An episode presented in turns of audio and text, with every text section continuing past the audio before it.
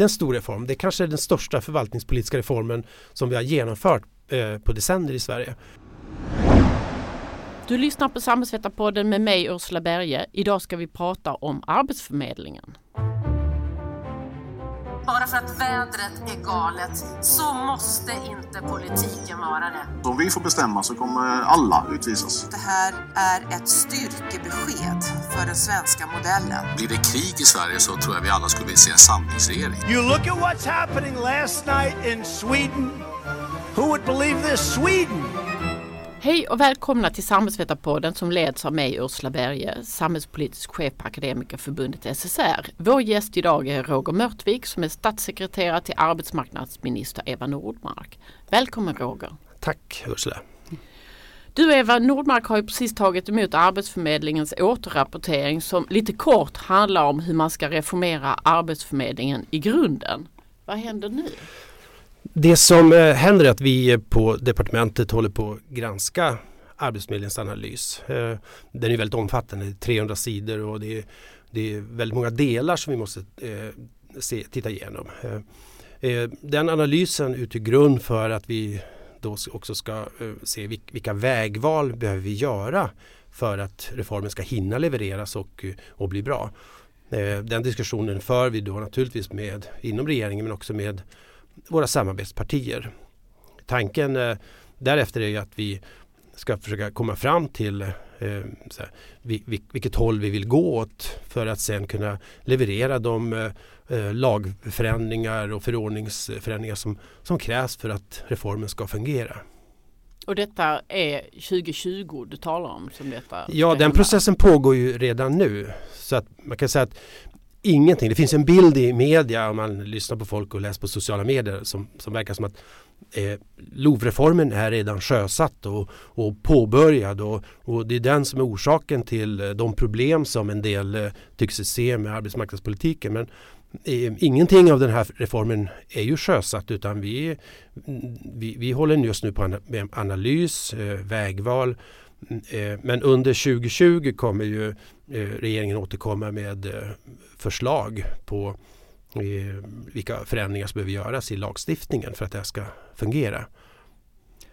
Och vad är det, hur ser de förslagen ut? Är det, eh, kommer vi att få någon remiss till exempel? Ja, det som kommer hända är att när vi är klara med kan säga, analysen och eh, förhandlingarna internt också med samarbetspartierna Eh, så är tanken att under eh, våren, eh, sen vår, eh, ska skicka ut en eh, departementsskrivelse på remiss kring de lagförslag som är mest angelägna att få fram för att möjliggöra den här reformen och se till att den fungerar väl.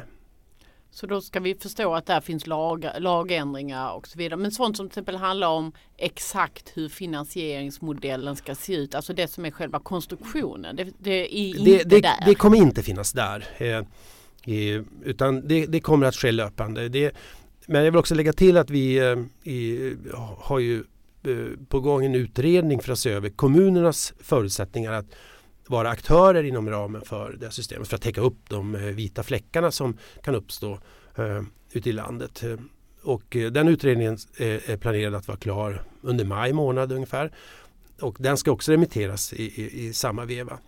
Eh, vi, kan, vi kommer väl tillbaka till den punkten. Vi, det kommer också sättas igång ett arbete på Arbetsförmedlingen med, med ett, ett, matchings, ett matchingsuppdrag som eh, ska utvärderas och följas. Eh, och det sammantaget kommer ju skap, ges kunskaper också för eh, hur exakt modellen ska se ut. Mm. Och allt detta syftar på att det i januariavtalet står att en ny modell ska, ska vara, vara i kraft 2021. Mm.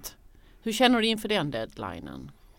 Det, eh, man kan säga så här, det, det, är, en, det är en deadline eller ett, en, en, en tidpunkt som naturligtvis utifrån ett lagstiftningsarbete är tajt. Därför att, eh, att förändra lagar tar tid. Det ska, det ska eh, analyseras, utredas, det ska remissbehandlas eh, och det kan krävas lagrådsremisser och, och, det är en process som i sig tar mycket tid.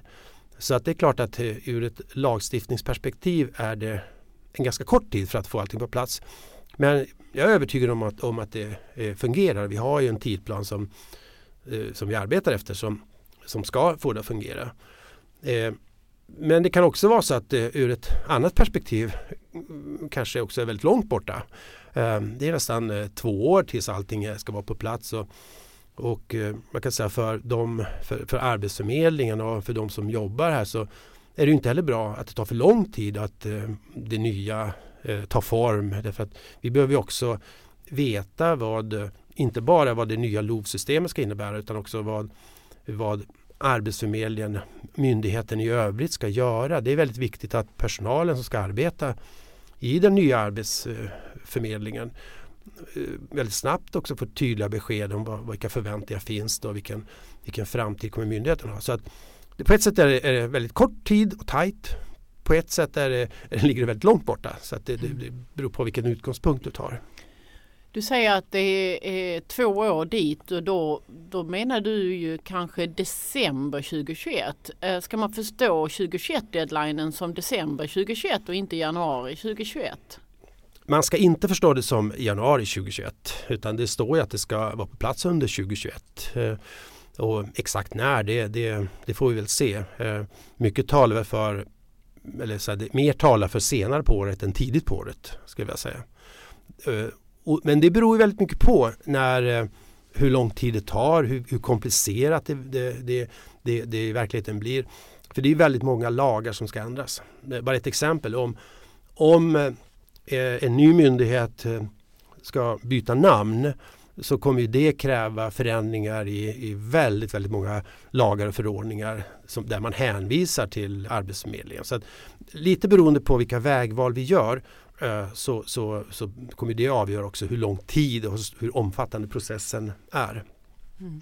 De som är oroliga för tidsaspekten, för det är, ju, det är ju en del som har varit det. De kanske inte bara är oroliga för de delar som handlar om att ändra i lagar och förordningar utan också det att kunna eh, rigga en, en modell som funkar och som, mm. som man har erfarenhet av och vet funkar. Alltså, vilket tycker du är svårast av det här?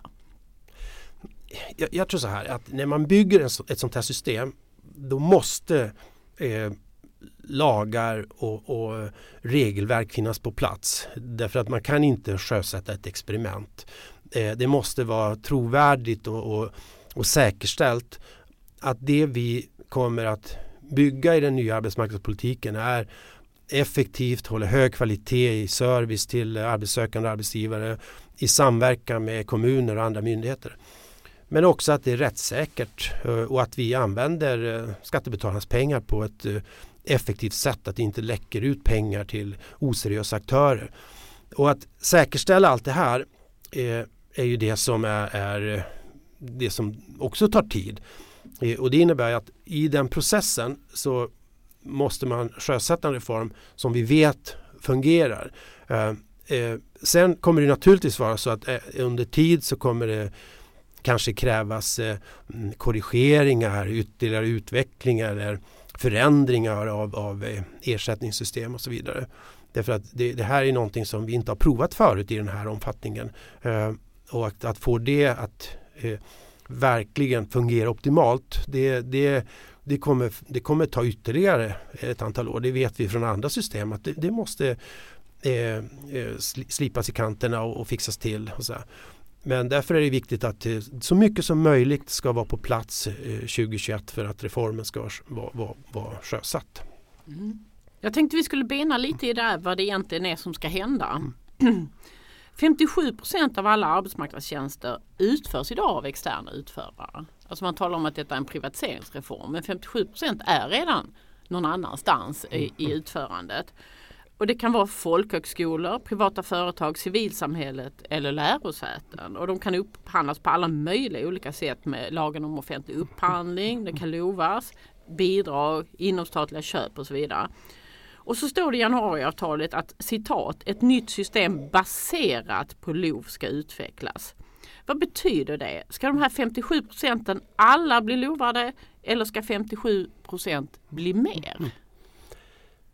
Så här, eh, precis som du säger så utförs ju redan idag merparten av de aktiva insatserna av andra aktörer än Arbetsförmedlingen. Exakt hur, hur många det är, om det är 50 procent eller 60 procent eller 57. Det, det, är väldigt svårt att säga. Eh, det är för att det, det, det är lite eh, glidande gränser mellan vad som är vad. Men det är ändå, men ungefär, en, men ungefär det är ändå mm. korrekt att säga att merparten av eh, de tjänster som Arbetsförmedlingen levererar utförs redan idag av privata aktörer. Så att prata om att det vi gör är en, en privatisering från att det helt har varit statligt, det är ju helt fel. Eh, men men det, det, vi nu ska göra, det som är sagt är att huvuddelen av de matchande och rustande tjänsterna ska eh, till arbetssökande och arbetsgivare eh, ska erbjudas av LOV-aktörer inom la, ramen för lagen om valfrihet. Det, det, det är det som är uttalat. Men eh, reformeringen innebär ju inte att alla arbetsmarknadspolitiska program också ska utföras av de här eh, LOV-aktörerna.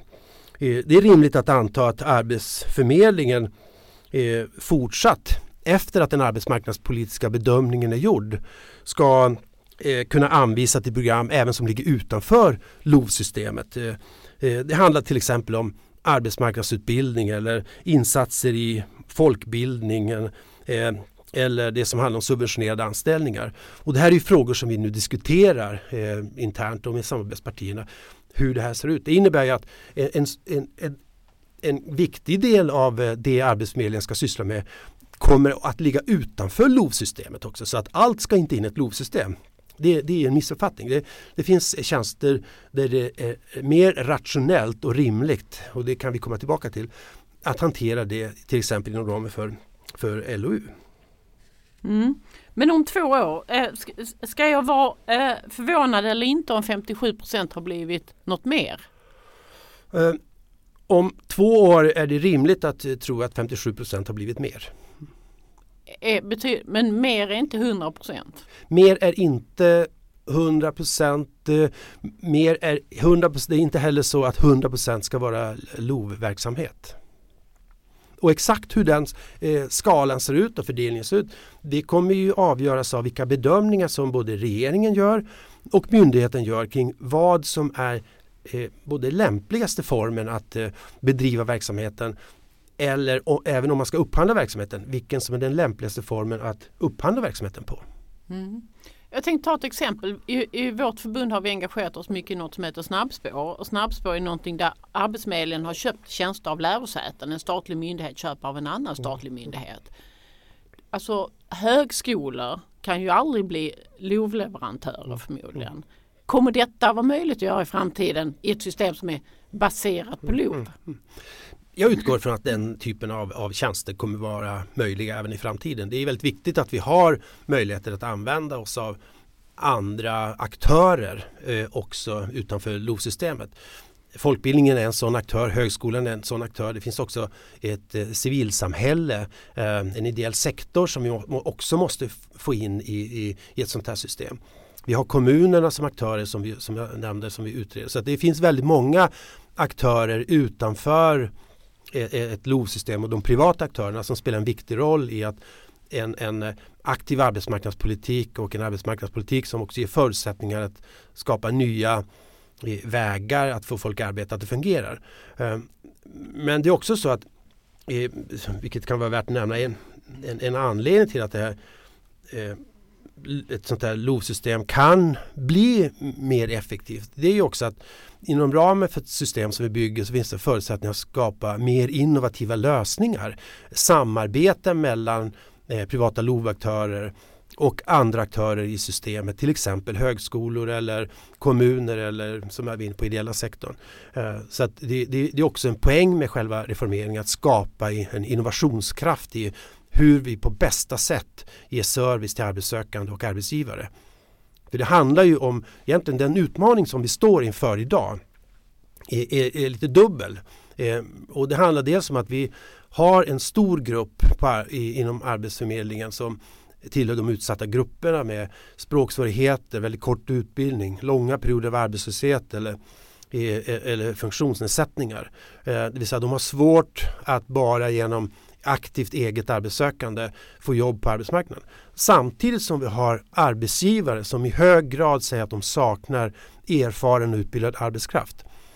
Och att få det här att fungera, det är en helt ny typ av arbetsmarknadspolitisk utmaning som, som vi inte riktigt har haft verktygen för. Eh, och därför blir det också viktigt att i det här nya systemet säkerställa att aktörerna både har goda kontakter med arbetsgivarna och Eh, kan för, både rusta och matcha de arbetssökande för att det också ska motsvara arbetsmarknadens behov. Och det är ju en av de stora utmaningarna, absolut. Jag tänkte vi skulle rota lite i det här begreppet LOV. Och det står ju då tydligt i januariavtalet att det, det systemet ska baseras på LOV. Det står inte att, att Arbetsförmedlingen ska privatiseras. Så själva LOV, lagen om valfrihetssystem, är ju uppenbarligen då en väldigt central del i det här. Och, och LOV syftar till att fristående aktörer ska certifieras och sedan kunna väljas av den arbetssökande. Det är ju valfrihet för den arbetssökande som är kärnan i LOV till skillnad från LOU då, eh, offentlig upphandling. Uh, och, uh, men vad är det viktiga? Är det viktiga att en arbetssökande har ett fritt val eller är det viktiga att tjänster läggs ut på fristående mm. aktörer? Jag tror att jag skulle vilja svara på frågan genom att börja i en annan ände. Okay. Eh, alltså grundläggande för att eh, ett så här valfrihetssystem ska fungera det är att det är dels tydligt vilken tjänst som eh, leverantören kan stå för. Eh, men också vilket resultat man har rätt att vänta sig.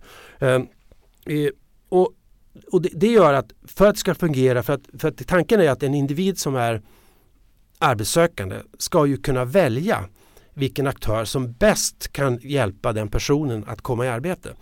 Man måste kunna göra ett informerat val.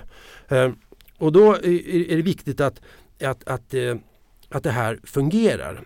Eh, om vi till exempel tittar på, på, det, på det gamla systemet som med, med lotsar så fungerade ju inte det riktigt bra på det sättet.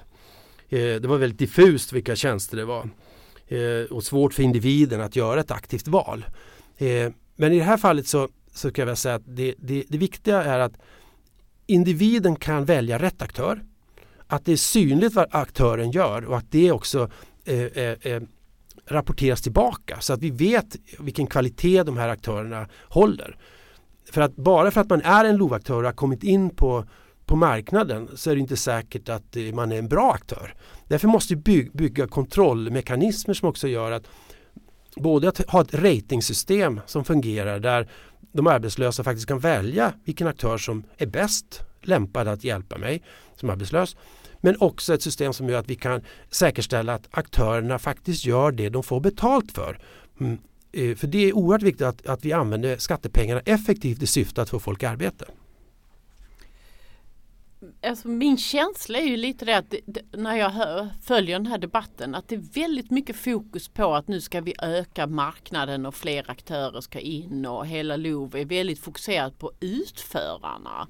Och jag hör inte jättemycket röster från någon arbetssökande. Mm. Alltså, um, den där balansen, alltså hur, hur säkerställer vi att de arbetssökandes mm. möjlighet till valfrihet, faktiskt att deras röster hörs? Och att det, det ja, men det, det, du tar upp nu det, det, det är oerhört centralt. Jag tycker det är väldigt farligt om vi fastnar i vilka institutionella lösningar vi har och bara pratar om lösningen. Det här är ju inte ett system som vi skapar för att gynna privata lovaktörer. Det är inte lovaktörernas bästa vi, vi ska ha för ögonen. Vi ska bygga ett system som gör att arbetssökande får lättare att få hjälp att hitta arbete och arbetsgivare får lättare att hitta den kompetens de behöver. Eh, och det här ställer ju krav på hur vi bygger det här systemet. Det, det, det är helt rätt att säga. Det, utgångspunkten är ju vi ska skapa ett system som gör att människor kan göra informerade, välgrundade val som arbetslös för att kunna få så bra hjälp som möjligt att få ett jobb. Det handlar inte om vad som är bäst för LOV-aktörerna. Mm. Men många företrädare som företräder eh, presumtiva eller idag nuvarande LOV-aktörer alltså betonar ju väldigt mycket det här att de måste få en bättre, alltså större marknad med eh, utrymme och mer möjligheter att tjäna pengar. Det är väldigt mycket de rösterna vi hör idag. Mm.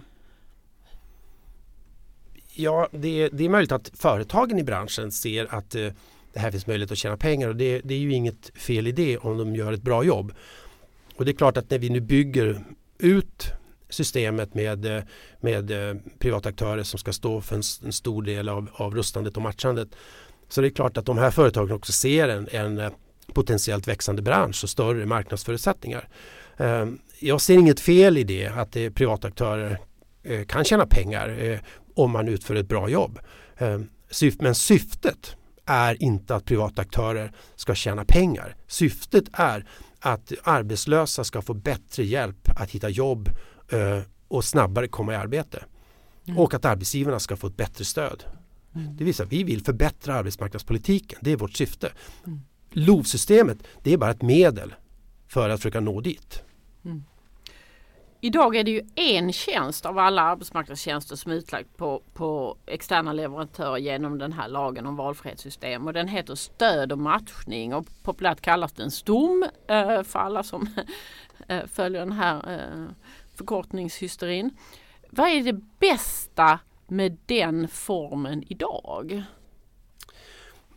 Man kan säga att det är Stöd och matchning har ju, den har ju utvecklats under en period eh, jag kan säga att det till skillnad från de tidigare modellerna som testades som inte var något bra med, med lotsar och så vidare så kan man säga att det, eh, den, det system vi har med stöd och matchning har, har successivt förbättrats. Eh, just utifrån att vi har eh, skapat modeller för att ge arbetssökande bättre förutsättningar att välja. Det handlar till exempel om eh, de lärdomar som Arbetsförmedlingen har, har, har dragit när det gäller att Eh, behöva, behov av att det finns ratingmodeller, att det finns möjlighet att utesluta de sämst presterande leverantörerna. Eh, men också att det finns ett, eh, ett icke-valsförfarande som är baserat på närhet och rating. Men vi har också lärt oss att vi behöver ha en, en, en tydligare koppling mellan ersättningsmodellen i systemet och de krav som ställs på leverantören. Eh, att, och att vi behöver ha tydligt fokus på vilka krav vi ställer på, på de här tjänsteleverantörerna eh, så att vi verkligen främjar övergång i arbete och utbildning. Eh, så att det, det, man kan säga att det, den här eh, tjänsten fungerar bra men den ställer väldigt höga krav på att vi har system som kontrollerar, följer upp eh, leverantörerna. Eh, och man kan säga att idag har ju Arbetsförmedlingen just med hjälp av det här stöd och matchning eh, en kunskap kring hur man eh, eh, agerar mot eh, fristående leverantörer som på ett mycket bättre sätt än tidigare kan, kan skapa ett bra upphandlingsförfarande och ett bra stöd till, till, till kunderna som i form av arbetslösa i det här fallet. Mm, för att ta en liten passus om det här med kontrollsystemet eh, eh så skriver Arbetsförmedlingen i sin återrapportering att eh, det här kontrollsystemet kommer att behöva vara mer omfattande än många andra kontrollsystem till exempel inom vård, skola och omsorg. Håller vi på att bygga upp en enorm, ganska också kanske dyrbar kontrollapparat för att kunna säkerställa den här goda valfriheten? Eh, hur dyrbar den blir det, det, vet jag inte och det kanske också är så att, eh, att eh, kontrollapparaten initialt behöver vara Eh, Eh, mycket, mycket tuffare. Vi ska också bygga upp en marknad som i viss del inte finns idag eh, med nya aktörer, växande aktörer som vill in på den här marknaden. Ehm, jag tycker det är viktigt att vi har en myndighet som har en väldigt tydlig kontrollapparat eh, för att, att det här ska fungera. För vi kan aldrig acceptera att vi bygger upp en verksamhet där privata aktörer på grund av bristande kontroll kan eh, eh, eh sno åt sig skattebetalarnas pengar eller ja, att vi hamnar i system där, där vi inte får ut den verksamhet eh, och det stöd till de arbetslösa som vi betalar för. Eh, vi måste säkerställa att skattepengarna används så klokt och bra som möjligt. Därför måste vi ha ett kontrollsystem. Hur dyrt och omfattande det, det ska se ut det, det, det är för tidigt att säga men det måste finnas där. Och det har ju också att göra med att, att vi med det här systemet eh, också kommer, det finns också en annan kontrollfunktion som inte handlar om kontrollen av aktörerna utan som handlar om kontrollen av att de som uppbär individersättning i systemet, till exempel a-kassa, faktiskt eh, eh söker jobb så aktivt som eh, regelverket kräver. Därför måste vi också bygga in kontrollsystem som gör att, att vi vet att de som är arbetslösa och, och en, hos en LOV-aktör eh, faktiskt är arbetssökande och inte passivt eh, parkerade i någon passivitet. Eh, och det är oerhört viktigt att vi har både kontrollsystem och ekonomiska incitament som säkerställer att, att de här aktörerna gör sitt allra bästa för att individen ska få stöd. Men också att individen gör sitt allra bästa för att hitta ett jobb. Mm. Mycket av de här skälen till de här reformeringen eh, anges ju att vi måste höja effektiviteten för Arbetsförmedlingen. Och mäter man effektivitet i kronor per arbetssökande som får en varaktig sysselsättning så säger du att initialt kan kontrollsystemet bli, bli dyrare. Alltså kan vi, kan vi vara i ett läge att vi initialt faktiskt har en mindre effektiv arbetsförmedling per krona? Per krona. Jag tänker så här, vi, vi eh, utgår ifrån att vi med det här kommer få en mer effektiv arbetsförmedling. Eh, men det eh, kostar mer initialt? Om man den, ska bygga den kan mycket möjligt kosta mer initialt. Det, det, vet vi inte ännu för att vi, vi vet inte riktigt hur, hur, hur de här systemen ska se ut. Men vi är fast beslutade, committade till att det här måste ske på ett sätt som är rättssäkert, effektivt och inte innebär att vi får ett läckage av, av skattemedel. Mm. Vi måste ha kostnadskontroll i ett system som vi bygger upp. Och att säkerställa den kontrollen, eh, hur, hur, dyrt det blir, det, det är svårt att säga. Men det är oerhört avgörande att vi bygger ett system som, som inte upplevs som att vi får en massa lycksökare in i systemet som är där för att tjäna pengar bara och inte erbjuder stöd och, och hjälp till de arbetssökande. Och vilka var de viktigaste erfarenheterna ni drog av etableringslotsarna och jobbcoacherna? Varför det inte funkade? Alltså jag var inne på, på några delar. Eh, dels det, det fanns ingen ratingmodell där som gjorde att de arbetssökande fick stöd i att göra ett aktivt val. Det, det var en sak. Eh, tjänsten riktades också i hög grad till, till nyanlända som inte riktigt kanske hade eh, förstod hur ett valfrihetssystem fungerade och inte hade någon erfarenhet av det. Eh, det, det, det, det, var dessutom så att eh, tjänsten var riggad på ett sätt som gjorde att man, eh, aktörerna fick en relativt stor ersättning initialt, en stor startersättning eh, så fort individen gjorde sitt val. Eh, och det innebar att vi, i det systemet fanns det incit ekonomiska incitament att locka till sig arbetssökande för att få så stor volym som möjligt. Det fanns inte liknande incitament att lyckas och nå resultat. Så incitamentstrukturen var, var väldigt fel. Det ledde till att vi, vi såg exempel där där eh, aktörer till och med försökte locka till sig arbetssökande med, med, med, med gåvor eller eh, andra incitament därför att de fick bra betalt. Det var en, det var en dåligt konstruerad modell helt enkelt. Mm. Um, och nu ska ju stöd och matchning vara lite modellen för hur morgondagens system ska se ut. Och Arbetsförmedlingen har ju fått ett nytt uppdrag att dra igång ett pilotprojekt som ibland kallas DOM 2.0. Eh, du kallar det matchningstjänster. Och det ska starta lite smått första april nästa år. Kan du berätta om det? Mm.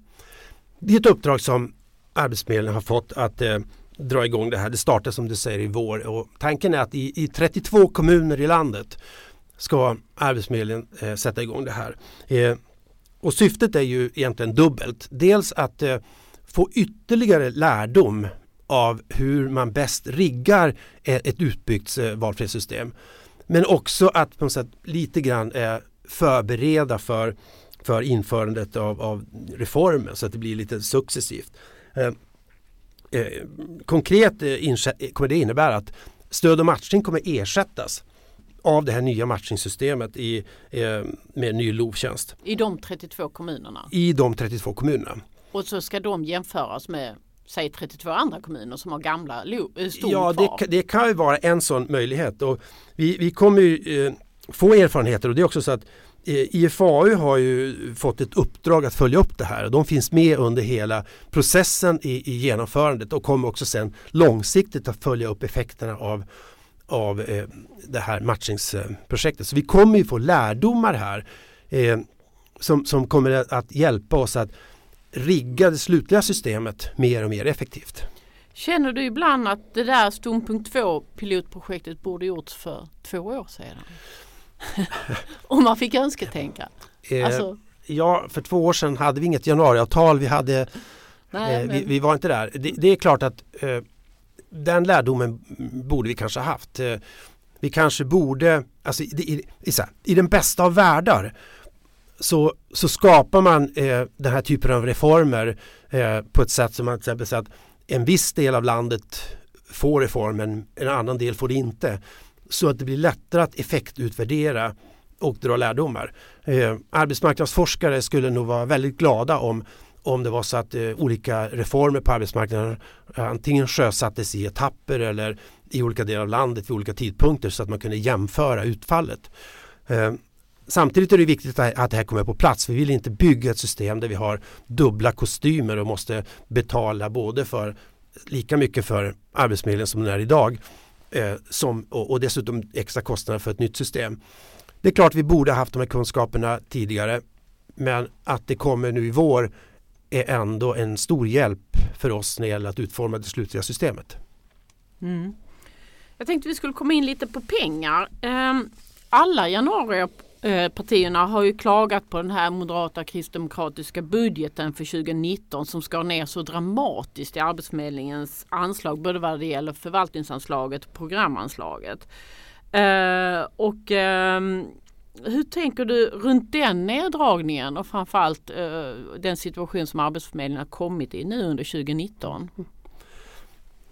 Alltså den neddragning som eh, eh budgeten som Moderaterna och KD eh, eh, initierade och, och drev igenom innebar ju drastiskt försämrade möjligheter för Arbetsförmedlingen och ledde ju till att man tvingades genomföra det största varslet på svensk arbetsmarknad som vi har sett i år.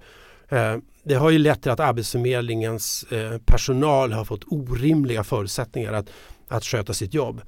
Eh, jag kan ju tycka att det är oanständigt av, av polit, riksdagspolitiker från Moderaterna och KD att kritisera läget på Arbetsförmedlingen när de själva har orsakat eh, de, problem som, som Arbetsförmedlingen befinner sig i. Eh, nu genomför vi satsningar i, i budgeten som riksdagen ska eh, slå fast i, i, i december.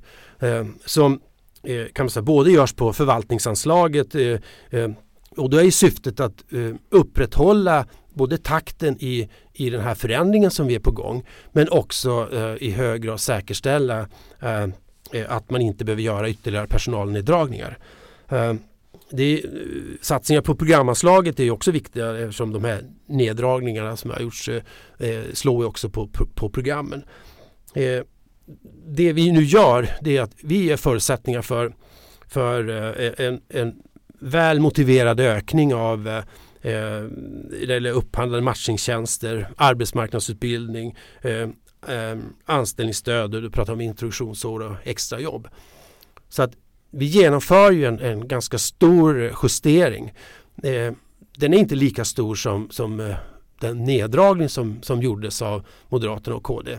Och det handlar ju också om att eh, det här är, vi måste ju samtidigt börja förbereda för den organisation som ska vara på plats när det nya systemet ska, ska sjösättas och, och, och, och vara fungerande 2021.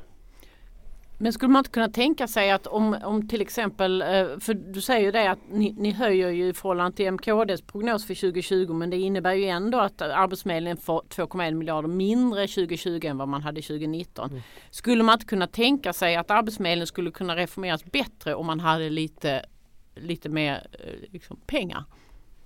Det, man kan tänka sig mycket. Eh, eh, vi, vi kommer naturligtvis ha en, en nära och transparent dialog med eh, myndighetens ledning här under, under våren och har ju det nu också eh, i täta möten.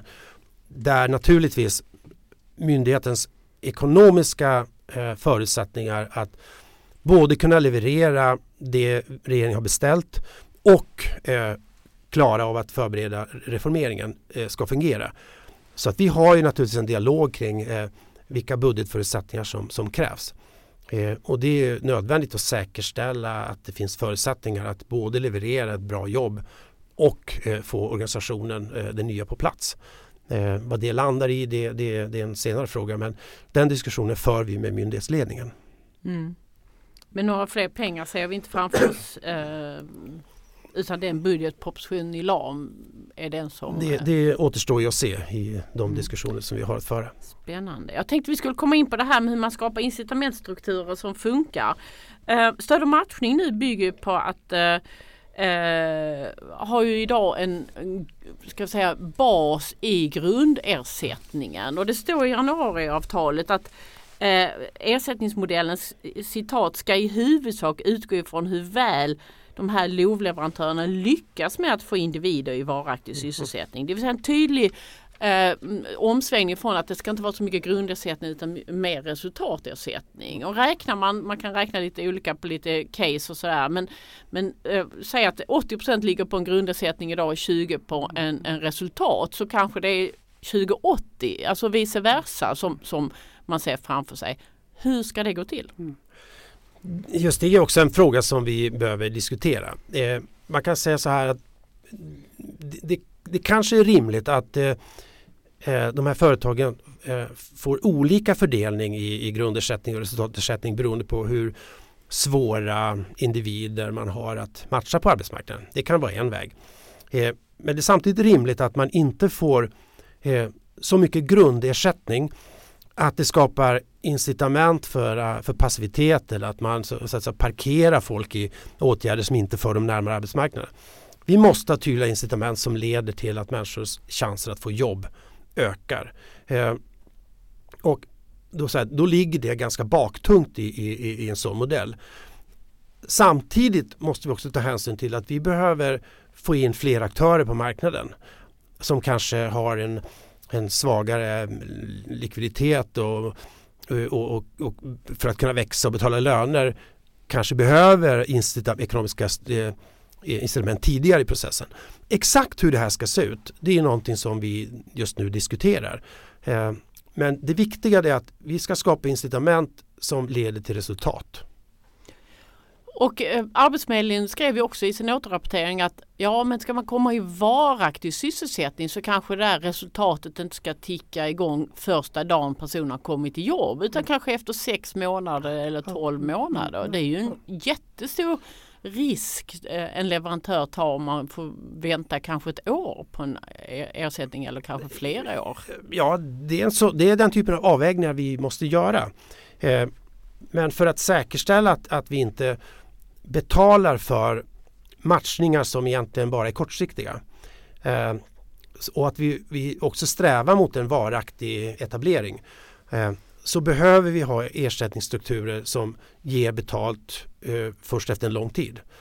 Eh, å, å, andra sidan som vi är inne på så leder det till eh, eh problem för aktörer som inte har eh, tillräckligt bra ekonomiska förutsättningar. Och exakt hur det här ska se ut det, det, är, det är för tidigt att säga. Men det är den typen av överväganden som du pekar på som vi behöver göra. Mm. Eh, som akademikerförbund har vi bekymrat oss en hel del om vad det här med resultat är och vad, vad som är en varaktig sysselsättning. Vi företräder akademiker som har minst tre år högskoleutbildning. Väldigt många sådana finns i, i den gruppen arbetssökande, inte minst personer från andra länder. Eh, och, och inom ramen för Arbetsförmedlingens sätt att mäta idag så, så finns det ingenting som handlar om att man matchas till ett jobb i paritet med sin utbildning och kompetens. Utan ett sånt här system, ett resultat skulle kunna vara att en utlandsutbildad läkare trycks ut i ett städjobb dag ett och så tickar pengarna ut. Hur ska man säkerställa att eh, ett resultat inte bara är vilket jobb som helst även för väldigt högkvalificerade grupper? Det är, det är också en viktig fråga. Det är klart för, för oss i regeringen är det här oerhört viktigt att, att värna. Vi har ju en arbetsmarknadspolitik inklusive arbetslöshetsförsäkringen som ska skapa så här, inkomstbortfallsskydd eh, under en period så att du också ska kunna söka jobb eh, som i högre grad matchar din, din produktivitet och den utbildning du har. Det vore olyckligt om vi eh, skruvade åt arbetsmarknadspolitiken så att välutbildade personer allt för snabbt tvingades eh, söka jobb som de var överkvalificerade för. Det är en väldigt dålig utveckling, så ska vi inte ha det. Eh, därför måste vi bygga incitament som också leder till en varaktig etablering som i så hög grad som möjligt naturligtvis eh, motsvarar den utbildning du har.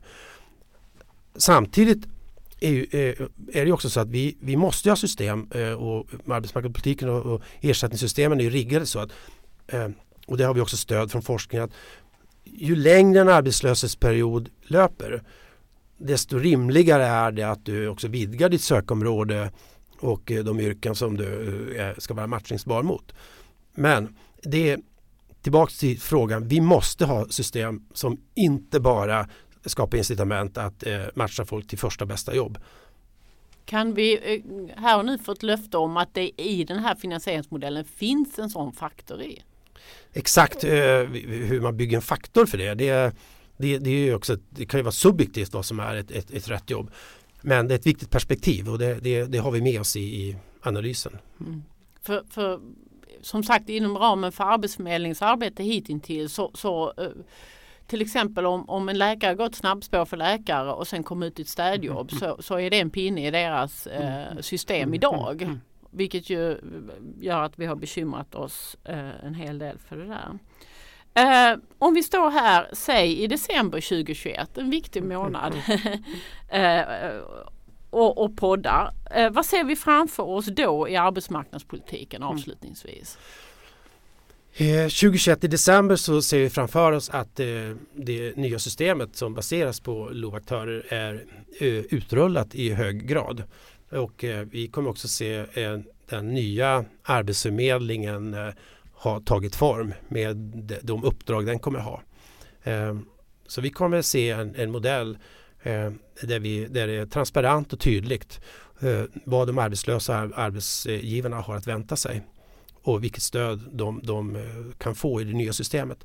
Och jag är övertygad om att det vi kommer bygga är en arbetsmarknadspolitik eh, som, som ska ge bättre förutsättningar för arbetssökande att, att eh, rustas för och kunna matchas mot jobb. Och där arbetsgivarna lättare ska veta vem de ska vända sig till för att få hjälp. Men där vi också måste ha, se tydligt hur samverkan med, med kommuner, andra aktörer och andra myndigheter ska fungera. Det är en stor reform. Det är en stor reform. Det är kanske är den största förvaltningspolitiska reformen som vi har genomfört eh, på decennier i Sverige. Eh, jag vill inte säga att, det, att den är utan utmaningar. Det finns många utmaningar. Men vi har ett eh, oerhört kompetent kansli i Regeringskansliet som jobbar med det här. Vi har en, eh, ett oerhört intensivt arbete och vi lägger ner många, många timmar eh, varje vecka eh, för att det här ska fungera. Så att vi jobbar varje dag för att säkerställa att vi får en bra arbetsmarknadspolitik och en välfungerande arbetsförmedling. Och vi parter håller ögonen på er. Det tycker jag ni ska göra. Det är viktigt. Det var allt från mig. Tack Roger. Tack ska du ha. Det var allt från Samhällsvetarpodden den här veckan. Samhällsvetarpodden görs varannan vecka och fångar upp stora samhällspolitiska frågor, helst med facklig twist. Du hittar oss där du hittar andra podcasts. Samhällsvetarpodden görs av Akademikerförbundet SSR, Sveriges ledande samhällsvetarförbund.